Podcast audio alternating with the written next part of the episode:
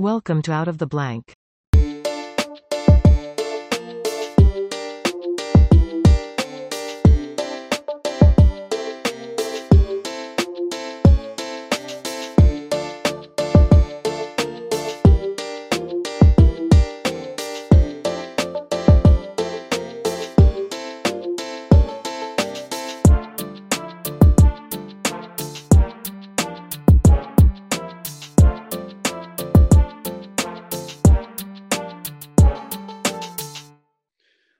To another episode of Out of the Blank podcast. I'm here with Michael. Michael, for everyone out there listening who might not know who you are, can you please tell everybody a little bit about yourself? Uh, I'm a professor of sociology at Eckerd College and the University of South Florida in uh, Tampa. And uh, I study mostly time and uh, how people experience time and how people attempt to change or uh, manipulate their experience of time what have you kind of discovered about time? Because I know there's that saying like time always flies when you're having fun.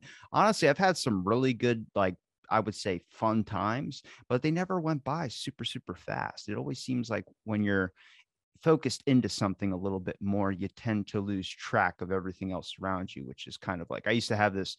So, before we even get into the whole discussion, I used to have this theory when I was a kid about time that time, there's all these individual people on the planet that time it really doesn't necessarily depend on if you're having fun but it's randomly picked one person each day because sometimes i'm having like the funnest i've ever had but time seems to be going slow so i figured ah might not as well be maybe that one person that the time is focused in on necessarily isn't having a good time.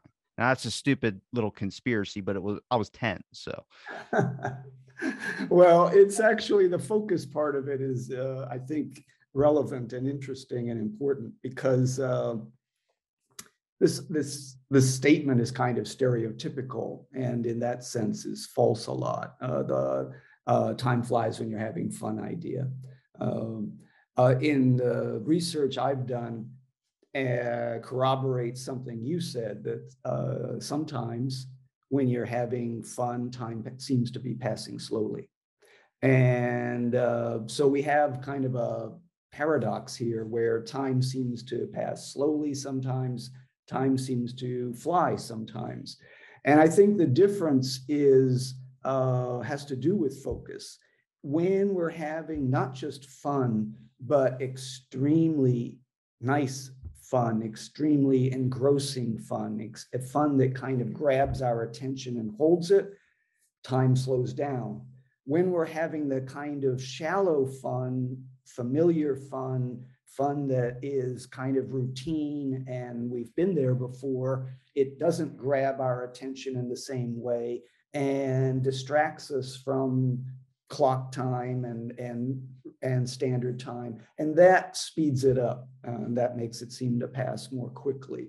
So time is really a function of uh, the social interaction the, the, the social situation that we find ourselves in uh, and it and it's a function of the social situation because it's uh, shaped by the, the degree of involvement we have with what we're doing.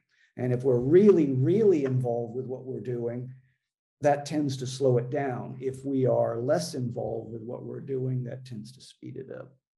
What do you think is, I guess, why I guess time just seems like there's never enough for a lot of people. Like I consider the time you probably have in the grand scale of the universe is completely different. Those are two different I guess time lapses, I would say, or time differentials. But if you look at people's capacity to want to include more or this mentality of hustle or grind, for instance, is something that I've always been fascinated with, mostly because I don't really like it a whole lot. Like, I don't like Gary Vee. I, am sure he's a great guy, but I just don't like the whole, like, you got to be doing more, you got to be doing this, you got to be doing that. This I feel like people rush a lot and people tend to neglect a lot of things because they have an unrealistic expectation or understanding of what time is. And they have to fit a lot into a small period of it.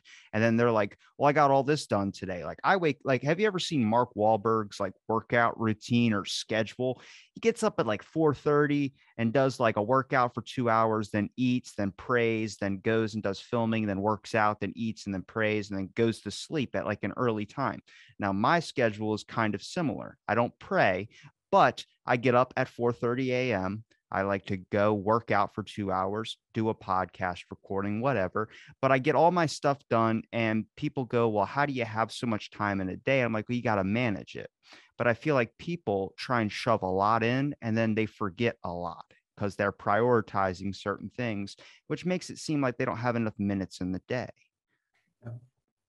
I think we in the West, I mean, I don't think I, I, wouldn't personify it with Mark Wahlberg or you or any particular person, but people in in our society and and not just our society, but affluent, you know, Western societies have this ambition to try to get as much done as possible. And it's by itself, it's kind of a noble ambition, right? You're trying to do a lot. So Mark Wahlberg wants to exercise and he wants to shoot films and he wants to pray and he wants to do all these things. Well, you know, I'm uh, I'm an expert on time, uh, Robbie, and there's only 24 hours in a day. So, I mean, just to be kind of you know, uh, jokey about it. Uh, if you keep piling stuff in there, you're going to feel like uh, there's a time famine, that you're running out of time. If you contrast that with someone in some um, low income country where there's nothing much to do, uh, you know, the, you, you go there and you talk to people about do you have a time famine? And they'll say, like someone in prison might say to you, I got nothing but time well, like prison, for instance, if we talk about the time in there, isn't the whole point of prison like they don't want your time to go fast? And when your time doesn't really go fast, is when you're kind of staring at four walls and there's really nothing else there. We've all been bored out of our minds. We've all felt like time's just going super slow because there's nothing for us to do. It's why people get bored and they try and find something to do. But imagine if they put you in a room where there is nothing to do. I mean, in in a sense that's why you see movies where people have like a tv in their room or they have in a cell or something like that. It, it dramatized up if you want to say but there's certain areas where they can let that slide um but they it's to it make the time go faster but that's not necessarily the point of prison. I mean the point of prison doesn't make sense at all in a sense. I mean if you know what being inside four walls or what they would call solitary confinement it's not good. Um, and I get it. They're like, oh, people go, well, there's are criminals. Well, you got to come from a human aspect. They're people as well, too. And if you hear about the horror stories behind people that come out of self or solitary confinement and they trying to adjust back into real life, there's a kid that killed himself at 25 years old. He threw his TV out the window, slept on the floor. They're horror stories. And I, I think it drives you mad in a sense. I mean, very much so. Uh, solitary confinement can take a terrible toll on uh, somebody's uh, mental state, and they that's why they use it as punishment. Why did you specifically, like for instance, when we talk about prisons, wh- where did you find the correlation with time there? Besides what I said, is there any like significance? Well, I mean, the the time research that you were talking about with me a few moments ago has been out there for a while. And what happened was that a prisoner um, came across my research on time while he was in prison and reached out to me with a letter uh, back in 2010.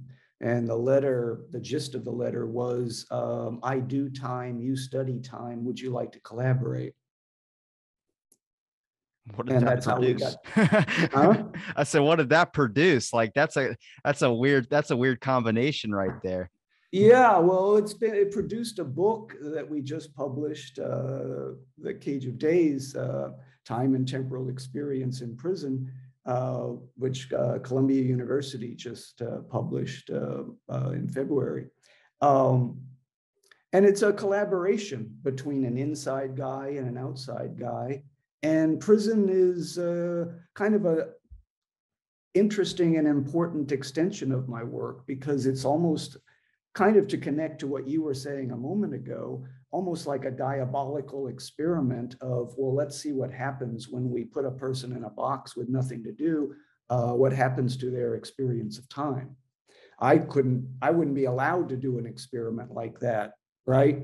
Uh, it would be like uh, ethically unacceptable. And yet, that's sort of what prisons are. I mean, they're these giant experiment where we put thousands and thousands of uh, people into the this very extreme set of circumstances and go, what happens to time and temporal experience in these conditions? Do you think it depending on which or how you set up i guess you're i wouldn't say the whole prison experience but in a sense the experience of being in prison someone who reads there's uh, accounts of people that have been locked away for false terrorism or something like that just in a different country, let's say. Um, a popular one that was on Joe Rogan, he was in 30 years, but he spent all that time reading, spending all that time finding a new religion, spending all this time like this. And the way he talks about it was like it was just it, it was kind of like when you see your kids grow up. You you know you watch the change, but it just it the way you look back on it is completely different. There's a lot of people that when they come out of prison, they talk about this experience. You like, you were 30 years away. They were like, yeah, but it's it, that was 30 years, you know, like they just talk about it in a different sense where I'm like, is that being numb to the fact of it, or is it do they experience something different? Because I wonder what their days are like. I think it's out. the latter. I think what you just said uh, in terms of it being something different, because the, the cliche, of course, I think, is that uh, the time passes very slowly in prison, which it does while you are experiencing each hour, each day, it passes excruciatingly slowly. The paradox, though, is that, as you mentioned earlier, nothing happens. And so there's nothing for you to remember. And so after the year has passed, it collapses in your memory and and seems to have passed quickly in retrospect. And so they they have this while while you're in the present while you're experiencing time it passes very slowly. And then as you look backward at it it seems to have collapsed into it seems to have evaporated. It seems there's like nothing. What happened? Well nothing happened for 30 years basically, and hardly anything for me to remember anyway. There are exceptions, of course, if something horrible happened, like violence of something of some sort. But most of the guys in prison wrestle with boredom more than they wrestle with violence uh, because there's just nothing going on. And so prison has this kind of uh, paradoxical effect on time, making it seem to pass with excruciating slowness in the present but in retrospect, it seems to have evaporated. And then once you're, rela- once you're released, uh, you're often released into a completely different world than the one you left, which is also an aspect of time. I mean, the guy I work with and collaborate with, um, he went into prison when he was 19 years old. He got out 31 years later. He was in prison more than he was out of prison. And the internet was invented while he was in prison. Did did you talk to him about like how he processes things now? Not like, you know, like the the technology difference, but the way he takes in information because the way I'm starting to learn here, at least our discussion about time is that it, it seems on the power of our processing. Like for instance, a person that lives from birth all the way to death at maybe 90 years old. It's a 90 year span. Now, if you ask them at 90 years old before they die to remember every single moment of every single detail of every single part of their lives, they'll have specific key moments that they'll probably be able to remember. But in the grand scale, like, man, I wish I can go for another round. It just flew by. I mean, I'm 24 and I look back, I'm like, damn, like I graduated high school like six years ago. Like that's that seems like it was in a, in a blink of an eye, but in a sense, it's because my processing's different. I'm not paying attention to the crucial details. But if you ask me to examine one of my classrooms that I would just stare out the window and try and daydream, and I could do that to a, a definitive detail of exactly how that class was set up. And I feel like if you really pay attention to that aspect, when someone's in prison and they come out of prison, their processing of everything has to probably be either for at least probably a short period of time, maybe a year or so after they get out, even if they're away for 30 something years, because it's so hard to remember that essence of being able to take in every single crucial detail and every single information unless you're in that moment. Yeah. Well, I think that's true. I think they get out and they're shocked at how fast everything moves in prison, everything moves like molasses. Nobody is in a hurry. Nobody needs to rush. Uh, if you have a job, nobody cares how fast you do it. Um, most of the, a lot of them don't have jobs, so there's nothing to do. And so time really passes very slowly, and there's not anybody going, hey, hurry it up. Uh, they get out of prison, and suddenly everybody wants what they want now. And uh, and so they find that wow, you really have to like hustle out here. And so that's one of the shocking aspects of, of coming out. Plus, society has just so changed so much. I mean, uh, my guy got out and he didn't know anything about the internet, about cell phones. He had to learn all of that. And so he was uh, in the book, we talk about the Rip Van Winkle effect. Rip Van Winkle, of course, being the character uh, in the famous story who goes to sleep and wakes up 20 years later. And prisoners who've been in for 10, 20, 30 years are like that because they really re enter societies that are very different than the one they left, especially since they've been spending a lot of time inside, kind of ignoring what's going on outside because it's hard to do time with a foot in two worlds. Do you think that with the I guess the rapid amount of growth in an aspect of people trying to do as much as they possibly can with the short amount of time they think that they have, even though the time we're, we're in agreement that time's not just randomly speeding up at some key points in someone's life, like a marriage or something like that. But to them, it is. I feel like this has major implications on the way that society tends to grow. And that's where we see a lot of mismanaged and misstep and cut corners in some aspects because of that neglect or because of that unrealistic expectation that time is increasing um, and they have to get as much done as possible. You know, they cut down on time. Like instead of your lunch break being 30 minutes, we're going to cut it down to 15, all because we got to get this amount of work now. You take more work on. I mean, look where society's going. Someone who's in prison for 30 something years before the internet and comes into a world where there's iPhones in every person's pocket, there's these face, there's metaverse. That's shocking. And it's only increasing and doubling and doubling. It seems like every single year there's more advancements where I start wondering is society moving towards an, a more unrealistic aspect of time? and technology increasing is only going to make that gap bigger and bigger and bigger because it seems like the more we're in our devices, as well as it has a clock on the freaking thing, they're having a very, very, I guess, distorted perception of it. Like it's, I, I love these conversations. I love podcasts because they make time goes by like it's nothing. But it, it, it becomes an issue when you start realizing like okay i've done this many episodes and this many hours of my life are gone and i remember and it's recorded and it's all this but then it, you have these contemplations with life and existential crises that start leading in. I don't know maybe i'm just going down the rabbit hole of like time a little bit but you have to come across some of this with your research. I mean as well as if you even say that you study time or you study the temporal experience of it people are going to think back to the future. They're going to think of time travel, which I mean, you gave me that head nod. I'm now going to change what I'm going to say next. But eh, what the possibilities of that? Like, does that is that land in your area where you start thinking these types of thoughts of like, what about morphing time as much as we morph it in our own reality? Well, I kind of want to go back to something you were talking about a moment ago before I talk about the time travel thing, that which is that it's uh, so I'm going backward in time. Uh, the uh, I think it's easy for us to say, well, these people are just choosing to try and pack a lot of stuff into their lives. But something you said a moment ago is true, which is that actually that reflects demands that are being made on us uh, by society, by the economy, by our attempt to make a living in this uh, time and, and, space that we live in. So that it's not just uh, people being kind of greedy and going, well, I want to do this, this, this, this, and this, but it's the relationships we have. All of these people, they want some of our time. Um, so uh, you know, our, our, our families, our friends, our employers, uh, our teachers, uh, all of these people, the definition of the relationship is that these people want and expect some time from us in one way or another.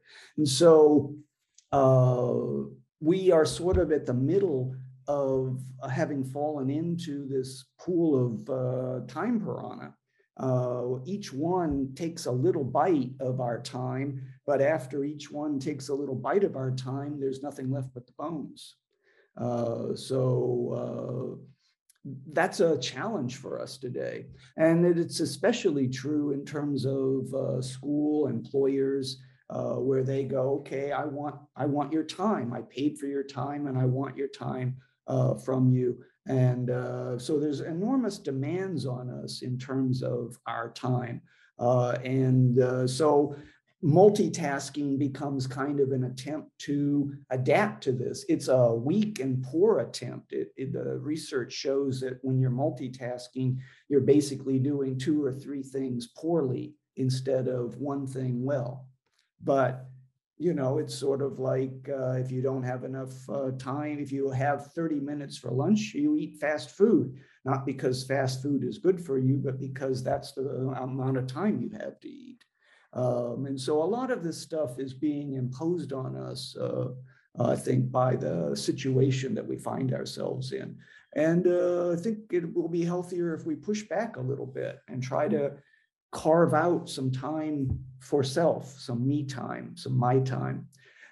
Time travel, uh, back to the future. Uh, that really goes beyond uh, my expertise. What I read about it uh, says that uh, can't do it because uh, of if you go for, uh, forward in time, you change things, and suddenly things of the past is different. And I, I don't I don't get into that much really. The butterfly effect, effect is what you're talking about. the about. butterfly effect, right? The famous sci-fi short story where you step off the path and oh, it's just a butterfly, and then you come back and everything is different it definitely leaves me curious because when they start going, there's other dimensions out there. And then there's that guy who's in like a newspaper article about trying to build a time machine to be able to go back and see his dad who eh, eh, is suffering from some illness. He, eh, there's, he was like on radio show and everything about him. Um, and then he realized that you can't go back before the time, she- time machine was created. It goes down, like I said, it goes down to sci fi. Maybe we'll get there. I don't know. Um, but let's stick to what we do know, which is the time that we experience as well too. Do you think like I, I had uh, Mick West on the show? Um, he's a like a, a, popular debunker of like myths, UFOs, and all these types of things. He's like a skeptic. Um, now he mentioned to me about robotics and the fast and advancement of AI, for instance. Now with AI, he mentioned this utopian scenario. Imagine a time you didn't have to go to work you didn't have to do it. You had robots do everything for you and you could just live and do whatever you wanted. Sounds nice. It really does. But I say, I feel like you would, you're, after two weeks, much like you saw with the pandemic of everyone being on lockdown for two weeks or so, once you clear your schedule of things you have to do that day, and the best example I could give you is like if I have a day off or something, what I do is I make a list of things I need to get done, vacuum, do whatever, you know, clean up the house, I get it done in a reasonably short, short, short amount of time, like less than an hour. But I had that plan to do all day. Next thing I know, I find myself bored and doing nothing and then trying to find something to do where I end up creating a mess that I'm going to have to clean up next week. So that's kind of with the lockdown. People thought I'm going to get so much done now that I don't have to go to work and I have to, we all have to be on lockdown or something like this. And they saw after a week or two, they were craving to go back to work.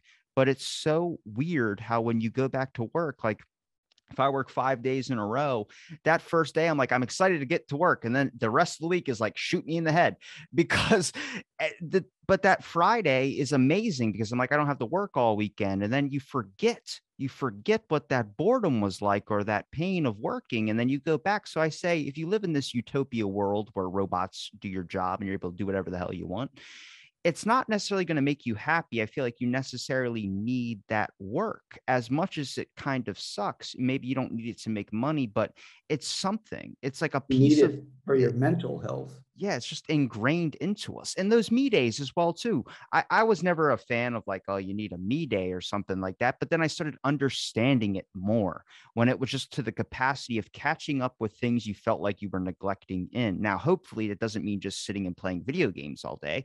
That just means doing something that might help in a sense of easing the anxiety and I feel like that comes with not just your job. And I think you see this in specific categories.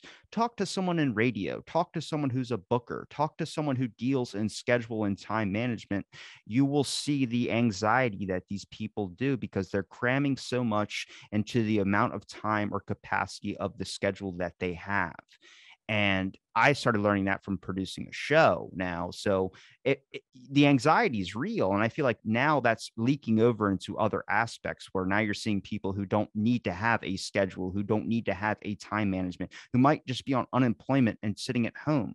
They're starting to have these anxieties and fears well, the robot thing is a, is worth having anxiety about. I mean, I think, uh, like you mentioned, there's there's utopian kind of visions of the future where robots do all of the work.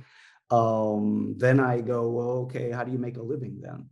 What we see increasingly these days is um, some of the work in America was shipped overseas via outsourcing, but some of the work in America has been uh, taken over by uh, machines that people used to do. And those people still need to make a living. What are they supposed to do? Uh, who's going to pay them? Um, um, so, uh, they, is someone going to pay them for doing nothing while the uh, robots uh, make cars or shirts or shoes? Um, and so that's a real issue that we have. Um, and I think it's a growing issue. Uh, there's you can look all over the place and look at and and see jobs that people used to do that robots do now. Well, that makes for unemployment. And let me tell you, time passes slowly when you're unemployed because you're sitting around doing nothing and you're bored. And that's a recipe for time passing slowly or seeming to pass slowly. It doesn't change. Time doesn't change its speed. What changes is our perception of its speed. Uh, but if you're unemployed, you're like that, time is, seems to pass very slowly. And that's one of the horrible things about uh, poor areas, inner city areas, un- areas with a lot of unemployment, is just people sitting around with nothing to do. Uh, a lot of times they get into trouble by trying to make their otherwise boring time more interesting and exciting than it, it would be otherwise. But we all, the other thing about it, I think, is that this lockdown gave us a taste of that nothing to do. Uh, locked in our own isolated places in the early days of the pandemic, which is actually something I studied with my uh, colleague uh, Cosima Rughiniș from uh, Romania. Um, we looked at the online memes that people created about isolation and people did not like isolation. I mean, and that's kind of a naive uh, attitude, uh, you know, to say that, you know, you might say, well, of course they didn't like it, but I mean, you, why not? Uh, stay home, you know, be in your slippers. Uh, why not be comfortable? Nothing much to do. Um, and yet, I think, as you were saying a moment ago, we didn't appreciate it and we didn't enjoy it because Suddenly, I'm sitting there going, What is today? Is it Wednesday? Is it Thursday? I don't know because it's Blursday. Every day is seems like the same day to me. A very prison experience, by the way. Every day is the same in prison, and we all got a taste of that during the lockdown uh, for the in the early days of the pandemic, and we didn't like it very much you can look at the online memes and people were like were really unsettled and uncomfortable about it because we knew that time was passing, but it was passing in this completely unstructured way where we don't even know what day or what time it is. Prisoners have to try and deal with this, and, and uh, for the rest of us, it's usually not a problem because time structure is imposed on us by school, by work, by our relationships. Uh, and so it was very unusual during the early days of the pandemic and social isolation to be kind of locked away like this. Sometimes we like it. You and I can go on vacation to some exotic place where there's just a, a beach. And three days into it, we're like, what day is it? I don't know. And I don't care. Uh, but that only works for a couple of weeks on vacation. After a while, we get unsettled and feel uncomfortable with it. And, and prisoners have a bigger problem with it. Prison takes whatever problems with time we have in everyday life and magnifies it, uh, makes it bigger and worse. Um, and so the small discomfort we felt the small uncertainty and unsettled feeling we felt during isolation during the pandemic is magnified in prison And so prisoners feel compelled to fill the time up, to make personal schedules, sort of like Mark Wahlberg that you were talking about earlier. The prisoner knows if I don't make a schedule for myself, there's no schedule, and I'm not going to have any idea what time it is. The time is going to pass painfully slowly and then evaporate in, in retrospect. And so they really have a challenge on their hands for that reason. But the pandemic gave us all a taste of that challenge. What do you think? I guess it implicates more the, I guess, the word time or just the idea of time. Do you think it's more of an emotional thing or do you think it's more of a subconscious thing? Because I look at two things emotional, for instance, fear. Um, if someone's scared, time's probably going to go slower for them um, just because they're taking in every single moment and they're worried about these things. I think people experienced that lockdown too, where they were bored doing nothing. You're worrying about bills now. You know, for me, I always kind of relate it to this. That's a future Robbie problem where, like, if I have like a bunk knee or if I have a headache or if I have something I got to do, I'm like, that's future Robbie worry about it. The next thing you know, I'm like, why the hell did past Robbie not handle this? Um, yeah. But I also look at the consciousness aspect for some reason I've started noticing more and more and more, especially with people having this much time off and not being like in the actual routine of the world. You saw a lot of people on autopilot, and I see that now. Sometimes in conversations, sometimes in just everyday aspects of their life, they don't they're not recalling any events that they were doing before. And I know some of that gets lumped in with like brain fog after COVID, but I, find myself be on autopilot and I'm catching myself. I'm like, what what what is going like i'm not i'm not taking in the moment that i'm in i'm not taking in the words that i'm saying i'm just kind of in this thing. I'm in the moment but i'm not i'm autopiloting. So i look at like what do you think would be a, a, I guess more of something to worry about in a sense which is eh, the emotional impact of it or maybe the unconscious aspect of it you know? Like people probably will cut down on their sleep hours because they're trying to cram more in even though they need sleep to be more productive in a sense it's kind of counterintuitive but that consciousness aspect that autopilot aspect that's something i don't it just it just comes out sometimes. You don't even know you're doing it. You really have to pay attention to it. And that's when you start paying attention would be to look at the clock to check the time to focus in on what you're on. Yeah, emotions are definitely connected to uh, time. I think uh, your example, if you're anxious about something, if you're fearful about something, that's going to make the time elastic and slow and long. Um, depression has a similar effect on time. If someone who is depressed often experiences the time passing uh, very slowly. But in uh, the at the opposite end of the scale, to go back to something we uh, talked touched on earlier, um, if you kiss someone you've been madly in love with for the first time, uh, that can seem like it's passing slowly. And it's uh, instead of it being an unpleasant emotion like uh, uh depression or uh, anxiety, it's the opposite. It's so intense that you, uh, but it's an intensely pleasurable experience. And so the clue for us is intensity if, if the if it's intensely unpleasant or intensely uh, pleasant, uh, very different emotions can make the time uh, distorted in our perception. Uh, but I don't think it has to be. I, I think emotions are sufficient. I, I think they're enough. You can be scared and modify your experience of time. You can be madly in love and modify your experience of time. You can listen to the favorite music, the most beautiful music you've ever heard. And that moment can seem elongated, can seem stretched for you. So pleasure, un, uh, displeasure doesn't help us. It's not part of the required explanation here. It, time can slow down under pleasurable circumstances. Time can slow down under very unpleasant circumstances.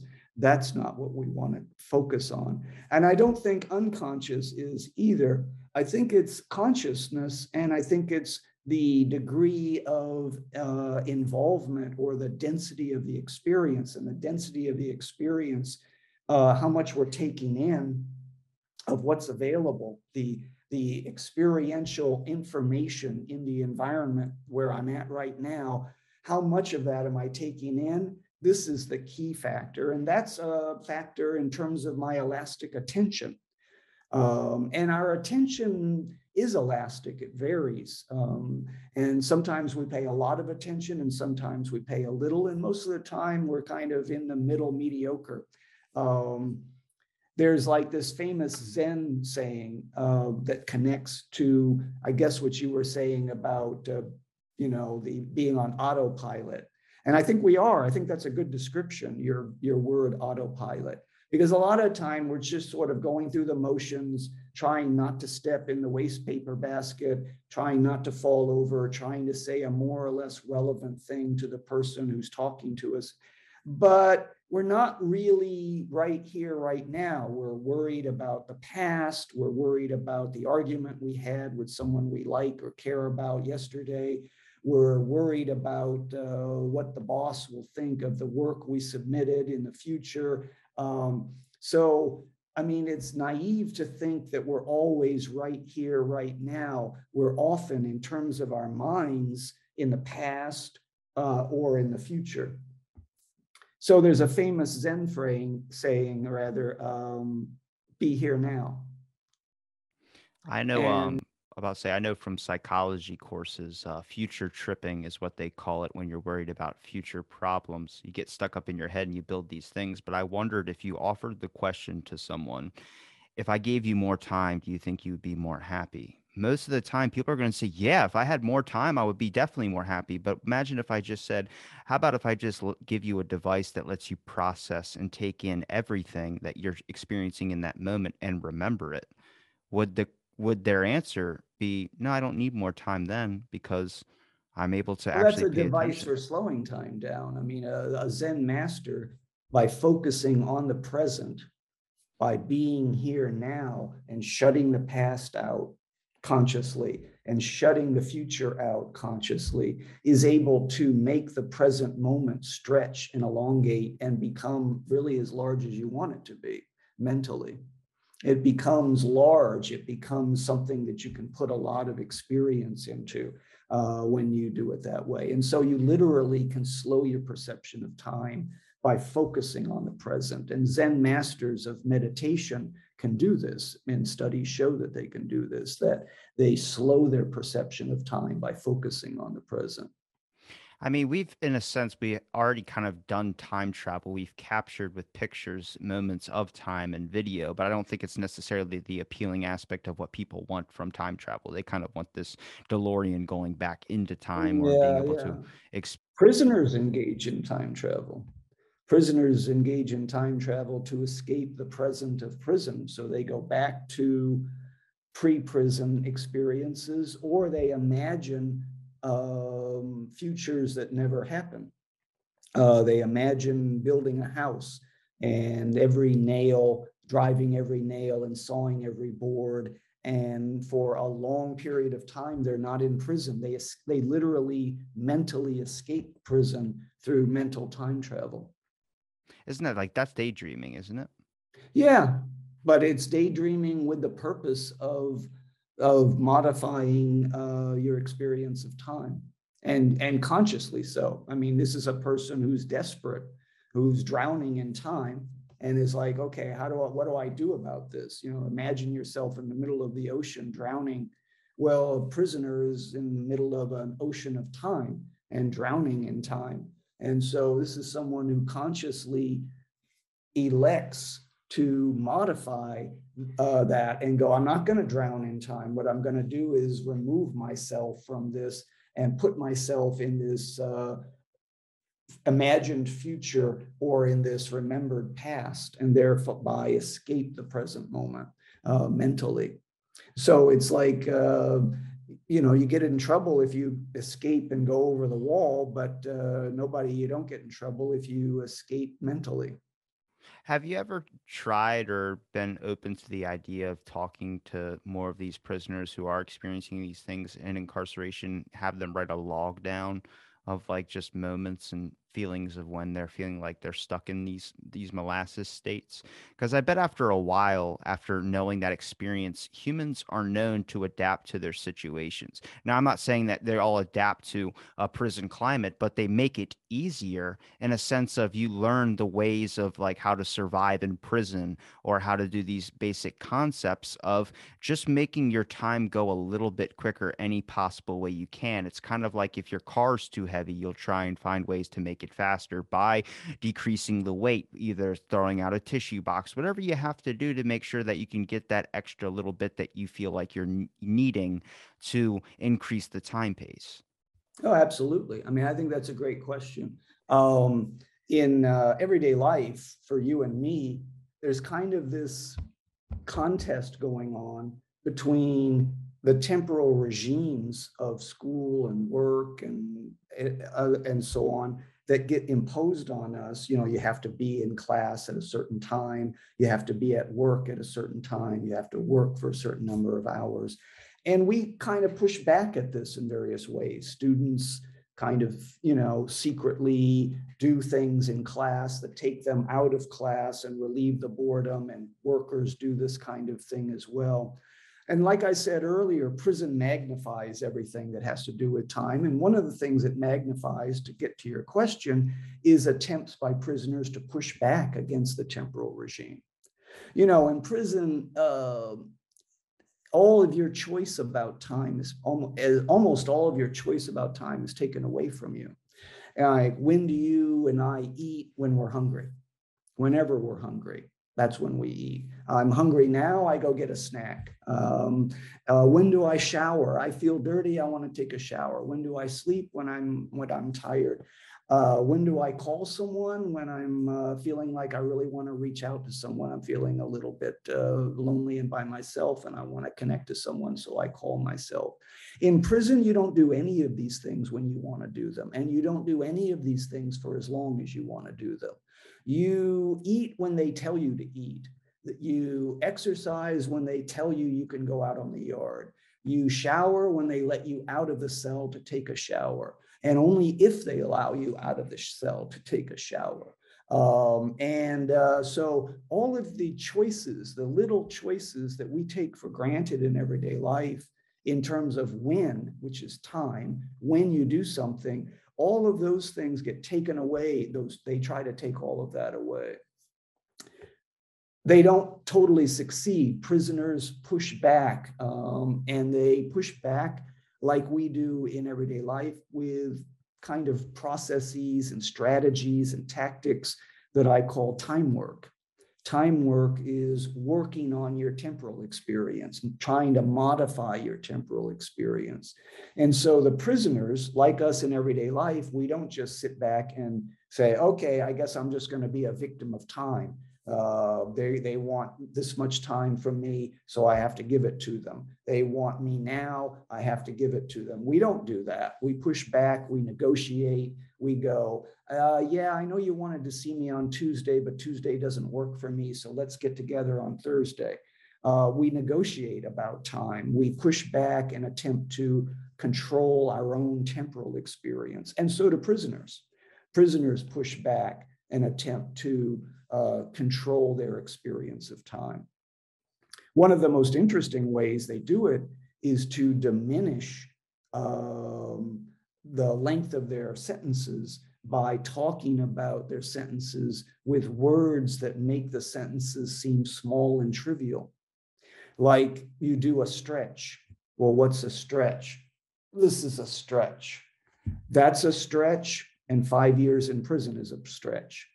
And so you see, the language is meant to go, this is no big deal, to try to minimize the psychic impact on me, the, the, the, the stress that it produces. Um, they talk about a, a, time, a, a sentence as being a bit or a spot. He's doing his bit. He's doing a two-year bit. He's doing a three-year spot. Um, and um, I think also they um, they talk about nickels and dimes. Uh, well, what's a nickel? A nickel is a five year sentence. What's a dime? A dime is a 10 year sentence. Well, but why call them a nickel and a dime? What's a nickel and a dime? Small, insignificant coins. And so, in a sense, you're using a language that you know you go well i could this could be really massive and be overwhelming for me oh my god i have to do 10 years in prison it sounds and and thinks really differently if i go yeah they gave me a dime it's um the bernie mac joke you ever heard the bernie mac joke about prison time no what's the bernie mac joke you know who bernie mac is right He's a comedian, I think. Was yeah, he? he was. Uh, and I mean, most people don't like him in the movie, but he was in Charlie's Angels. Um, he was the main, uh, like the secret agent guy. I don't know. I'm not a Charlie's Angels fan, but I just love Bernie Mac. He has a joke about um the guys in prison. He goes, "How long he's in prison for?" He goes, "Ever," and he goes, "Ever." He goes, "Yeah." He goes, "Because you just dropped the forever. You just drop it to ever." Um, that's kind of what you're talking about. Now, I wonder, have you ever had anybody? Actually, two things. One thing, this is why I don't book a week out, for instance. Like, I won't look past the week I'm in because I don't know what's going to be happening that next week. I mean, I don't know what's going to necessarily be hap- happening tomorrow, but it's just that aspect of like, I can't, I feel like I can't manage past a seven day. I can only manage that seven days. I can plan that accordingly. But like, something could happen where someone dies or something, and next you know, your whole week gets thrown off. But I wonder if you've ever had anybody reject the idea that their sentence was over. I wonder if there was anybody out there who just like 30 years, for instance, like, all right, you're, it's it's been 30 years, you're out. No, it has not been 30 years. There's no way. And it not even a sense of happiness, just a sense of horror that, oh my God, 30 years has passed. You know, like I always wondered why so many people that came out of prison became religious then you start realizing it's because they had something to read or they try to turn to God for people would say looking for their actions. And I go, yeah, but how many people practice meditation? How many people practice methods of, of, being able to escape from time for a sense? Like you know past life regression is a whole other thing. That's like adding on more years and experiences but people try and forget and do anything. Like meditation i have adhd so meditation is like the one thing i can never possibly do. I've tried. It's horrible. Um, but in a sense it is a sense of like when you're not really taking in everything around you, but you're just centering in on one personalization of oneself, you tend to forget that aspect of time where meditation seems like people do a hell of a lot and it goes by so quick and they're happy about that. I think the the future we tend to think we say and talk about the future as if it's one thing, and uh, uh, one of my graduate students at uh, University of North Carolina, Charlotte Travis Jones, and I uh, did this, I think, uh, interesting study where we asked people uh, about their plans for the future. You know, you you said a moment ago you, you don't schedule more than a week out because you're you know like uh, I'm not sure what's going to be going on there. And so we asked them, you know, like what's tomorrow going to be like? And what's next week going to be like and next month and next year and five years out and 10 years out. And their answers were really interestingly different. Um, when when we asked them about tomorrow and next week they weren't very enthusiastic they weren't excited about it. They said well that's all on my calendar. I've scheduled and this is going to happen and this is going to happen. And so uh, they talked in terms of their calendar and they talked in a way that wasn't very enthusiastic. They weren't excited about this. It was like tomorrow's going to be like today next week is going to be like last week uh, pretty similar uh, and it's all scheduled. When you start to get uh, six months to a year out they get more interested and they get more excited because now there's some this plans that they are like made and they're looking forward to them. So this is where you start to get to about hope. You don't hope about tomorrow or next week so much but the real dreams and hopes are like six months to a year out or even five years out and then they really they get excited and they, it's almost like as uh, travis jones said that like they're looking in a crystal ball about the future now and when they're looking at talking about tomorrow or next week, they're looking at a calendar. But when they're talking about uh, a year to two or three years out, it, they're looking in a crystal ball and they're hoping that they hoping that they have children. They're hoping that they have a career that they're uh, get a lot of satisfaction from. They're hoping that they've graduated uh, from college and, and so on and so forth. And so uh, the future is not this solid or monolithic uh, realm. the future, it's these kind of segments of it, these sections of it. And in the close up part of the future, we're not that interested or excited. In the intermediary, intermediate future, like six months, a year, three years out, that's where our hopes and dreams are. And hard, nobody looks more than 10 years out because it's like, who knows? I think this really has a is a problem for the environment and climate change because uh, scientists are like, hey, we're really affecting things and we're deteriorating uh, the environment. We're, and the effects are really going to show up 10, 15, 20 years from now, although some of them are showing up already. And so people are like, yeah, I, I guess so, but you know, that's going to be someone else's problem because uh, right now I'm kind of worried about uh, how I'm going to get groceries next week and then try to get a different job in a year or two.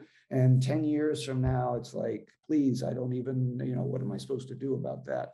So, I mean, I'm not trying to diminish what the scientists are saying. I'm just saying that it isn't the way we tend to think about the future. We tend to be uh, take uh, the short term future is already planned out, scheduled. The intermediate future uh, is where we hope and, and think that things will be different and better, and our you know, and then the really distant future is like uh, who knows? We don't really pay much attention to it. Do you think your understanding of time has enhanced your decision making? Because I consider a common correlation between decision making and time only on two things that kind of counter interact with each other, which is the fact that I feel like most of my best decisions and most of the things that I can get done quickly are things that are drastically played placed upon me and like sporadically, like randomly.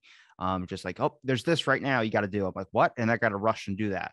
But the long decisions, people say, like, oh, proper planning, for instance. When I was a kid, I would plan like by 30 or by 25, I'm going to be an astronaut. I'm going to do all this stuff. Well, I'm 24 years old and I'm like, Jesus Christ, I need to get my life together. But that's it's a time thing. I don't necessarily really plan 30 years, 40 years, or 50 years down the road. I mean, in a sense, I'm really just planning on what I'm going to be doing tomorrow. And that's really about it. I'm trying to plan as much as I possibly can. But I think that came with a better realization of how life is, where life is kind of this sporadic mess all over the place and you got to try and work with the pieces that you're gifted or the pieces that you got in a sense. But i feel like i don't know when that hope dies. Like for instance that hope can be reborn in prison the aspect of time. Like you'll still have this much time left or you'll still have this. But it's also very very common in elementary school. Now, I'm not, it kind of leads into a bigger question. I'm not relating the two, but in a sense, they are kind of connected daydreaming is a big part of both of those instances. Eating schedules are a big part of those instances with i still said it wrong the third time i said it um, but with prisons and schools for instance. Now i'm not diminishing their experience of being in prison. I'm not diminishing that at all. I'm not trying to relate them a whole lot but in a sense they do link together in a sense because there is this idea of time and there's this possibility of more future thinking than past thinking. I know prison is a place to kind of, they say to reflect on your mistakes and reflect on things you need to focus on in your life. That I feel like that hits with the first couple of weeks, but after a while you start planning on what your life is going to be like next. How are you going to recover? What are your steps to move forward to make sure this doesn't happen again for a lot of people? That's what they experience and as a kid when you're in school you're constantly thinking about what you're going to be doing in life to make your mark in a sense. So i'm wondering if you've ever thought about doing a study on just talking to kids with obviously parents consent to be able to figure out and what what are their thoughts on time? What are their thoughts on where they're going to be? Most of them will give you some drastic huge things. Now without killing their experience without killing their hope and dreams and wonder you can get a, a sense and probably relate that a lot to incarcerated people in prison. I think so. Yeah i think the future is uh, one i think outsiders like uh, are often like well these guys sit around thinking about the future a lot but they don't um, and they're not encouraged to. The whole uh, thing in prison is about the past. What did you do to get here? Uh, and so if the prisoner starts saying, well, I'm going to fix myself, I'm going to go to uh, drug treatment uh, programs and I'm going to get off, uh, stop being addicted, and I'm going to stop being, uh, start managing my anger and impulses better. Uh, someone goes, oh, what did you do to get here? And uh, so they come up for parole. You know, my guy was in prison for 31 years, um, and others like him uh, come up for parole if they're eligible for parole, like every year to two years. And you, you then you you think that that's like, oh well, uh, let me tell you about the education that I've gotten myself in prison. Uh, let me tell you about the programs I've taken. And they're they're like, um, what did you do to get here? What crime did you commit? Uh, have you come to terms with it? Have you? And so they focus you there. The prison is always saying uh, you need to pay attention to the past, and it's an irrevocable past. You can't change it. Um, you know, you you killed somebody, and you can't bring that life back. Um, and so, uh, and yet they want you to focus on that. They also don't think you can change. The, the prisons are organized on the basis of you're not going to be better, you're not going to rehabilitate. Uh, we don't really, we don't make any effort to rehabilitate you. And so we don't really think you're going to change. Uh, and, and the reason we don't spend any money on rehabilitation is because we don't think you have a different future right? If you if we really thought you had a different future, we'd spend money on rehabilitation. There's a self-fulfilling prophecy to this. If you don't spend any money on rehabilitation, you don't change these guys for the better, and then you release them, and they haven't changed, and they come back, and and uh, they they view this as evidence that these guys are just inherently bad I'd argue that it is indicative of a system that doesn't make any effort at rehabilitation. And so, you know, we get a recidivism rate that's 50, 60, uh, 70%. Like something like two out of three are back in prison within three years.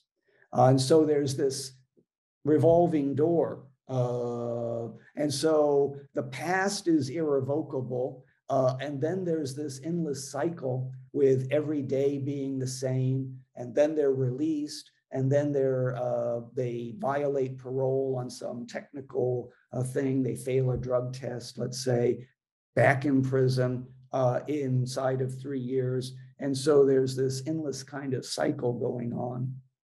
Another thing is people think people in prison are in prison are just like Xing out days on a calendar for until they can get out. Um, and only a crazy person would do that um, unless you've got uh, A, a short sentence, and B, a definite date when you're going to be released. And that's not most of them. Most of them don't have a short sentence. Most of them don't have a definite date when they're going to be released. A lot of them have indeterminate sentences, like uh, they've been given five to 10. Well, when are you getting out? Who knows? Because A, uh, it's five to 10 years that you've been given in the indeterminate sentence. And if you get in trouble in prison, they tack more time on the back end, which is incredibly easy to do. In fact, it's very difficult not to get in trouble in prison because of all the rules and how the rules keep changing and they're enforced with a lot of discretion. Uh, so the sentence is really kind of unknowable for a lot of guys. I mean, my guy came up for parole 16 times before he was paroled. There was no reason why he should have expected to be released on the 17th time, but they decided for reasons that are really mysterious okay, you've served enough time, which was 31 years. So uh, there's this the, the, the prison is all focused on the crime you committed and, and a past that you can't change, that's irrevocable. Uh, and they don't think you can change, so they don't make much effort at rehabilitation. And so the, the days in prison cycle, and then you cycle back into prison, and the sentence is this unknowable sentence. So, what they often do is throw their clocks and calendars away because if you pay attention to the clock in prison, it's going to slow the passage of time. If you pay attention to a calendar in prison, it's going to slow the passage of time. So long term guys throw these things out uh, to uh, avoid being conscious of time. Well, it's the individual time management, I would say, of just giving time to incarcerated prisoners to be able to rehabilitate them. Um, same thing with I mean, you could relate it to kids in school. Parents send their kids off to school sometimes. Not really, they say it's their care about them getting an education, but how many of them actually read the report cards that come home or go to teacher parent conferences or do these types of things to make sure their kids actually getting an education? Now, it's not the teacher's fault, but teachers are placed in a position where they have 30, 40 kids in one class and they have multiple classes a day. It's very, very hard to give that individual time to an individual child or individual time to an individual prison mate it's very, very hard to give that in there. And their whole fix for the longest time has been to just send them away, send them away, push them away where we don't have to see them. Now, I don't know what the fix is to that. I really don't. Uh, we can better educate people on understanding the capacity of that. But until we get to a point where we're able to use our time effectively in a sense of giving that individual time to a person. And I think that comes from conversation. I think that comes from understanding. I think that comes from educating. People will say, no, it's we got to reduce the population. Okay, if you want to go the freaking horrible, nasty route, sure. But in a sense, I mean, if you land in the aspect of just understanding more about personal experiences that people are having, there's this capacity of knowledge that's built around people. And it's Uh, partly what I kind of do on the show as well too. I'll look up something like about somebody on a show and it'll say like conspiracy nut, anti this, anti that. I'm like, are they? And then you talk to them and they're not. And it's like, what happened? It's like, well, I said something that didn't fit the narrative. And next thing you know, you realize it's all this. Now, there's perspectives on both of that. The best thing I could do is talk to both of them and then try and get a rationalization or rationalization for myself. But it is this understanding, this concept of being able to see a perspective or understand someone's experience or someone's thoughts in this engaging flow, like how you let me talk, I let you talk type deal once that is kind of increased, and I think that comes from having a more realistic expectation or time capacity in your head. A lot of people don't feel like they can get the words out that they need to say when they're in an argument, which somehow turns into every single conversation online for a lot of people. They feel like this time thing that they need to get their opinion in right now, which means cutting your sentence off and it turns into a fight well, with conversation and even playing field where you know you're both going to get the time limited to you, unlike the debates, which is not like that at all, you would have a more of a conversational aspect and an understanding of a perspective where you would see a lot of these problems get fixed. But sadly, the only time we care about is the time that's going to be beneficial to our lives, and trying to understand a perspective hasn't been sold in that way. It's been a more selfish induced type thing where we consider the time, even for ourselves, sometimes isn't enough. And I think Uh, like what we've talked about in this episode and what kind of you can kind of understand from the whole idea of where I'm going with this is that you just need to understand a little bit. That doesn't mean the person that's experiencing whatever you, you, can say, talk to a prisoner and try and understand him. Well, they're a human being, you can understand them. But the way you say that, people go and just roll their eyes just understand the perspective no matter where it comes from. I mean, when you have a better rationalization of that and a better empathy on that factor, I think you extend that into your lives and your own experience, which overall shares the time. I feel like you would probably take more notice of it if you shared the experience of not only yourself and your own critical thinking, but the other aspects of life that work around you. When I sit outside, for instance, when I'm like gonna get, I, I put in air quotes tan because I'm trying my hardest, but it's been a cloudy like month basically. It's like living in Seattle. Um, but when I try and experience this, I try and take notice of everything I'm involved in the sun hitting my face, you know, the trees, all these types of things. And time moves very, very slowly where I'm like, I must have that been out here being for here hours. now. That's focusing on the present, right? Yeah. But that, that I, I'm understanding that there's more than just me that's you get through conversation you understand there's more perspectives like as i'm talking to you and saying the things i'm saying i'm hearing a voice in the back of my head that's some person that's going to be commenting like you didn't talk about this or this. I'm understanding that and i understand that aspect of things. It might make it difficult to be able to decipher your own opinions but it opens up your mind to a wide range of like it's not just me it's not an individual there's a we aspect of things too well, I think a human being more is a very special animal because and and I think your comments show this that we are really self-conscious about time in a unique way. Something about being human and our awareness of our own mortality, our, our awareness that time is passing, uh, makes us time conscious in a way that I think is unique as a species. Um, as usual, prison magnifies this because I think this is true of everybody um, outside of prison. But I think when you put them in prison, they become obsessed with time because, as a lot of prisoners say, time is all I've got. And they begin to focus on it, think about it, uh, create ways of modifying how they experience it and they become what uh, you know my uh, collaborator calls time junkies. They become addicted to time and the idea of time because they're obsessed with it uh, the way a junkie is obsessed with uh, whatever it is uh, he or she is addicted to.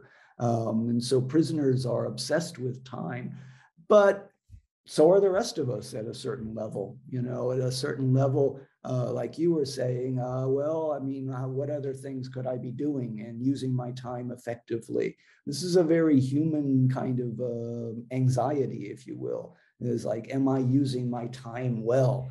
Um, and I think uh, this kind of reveals something important and unique about us.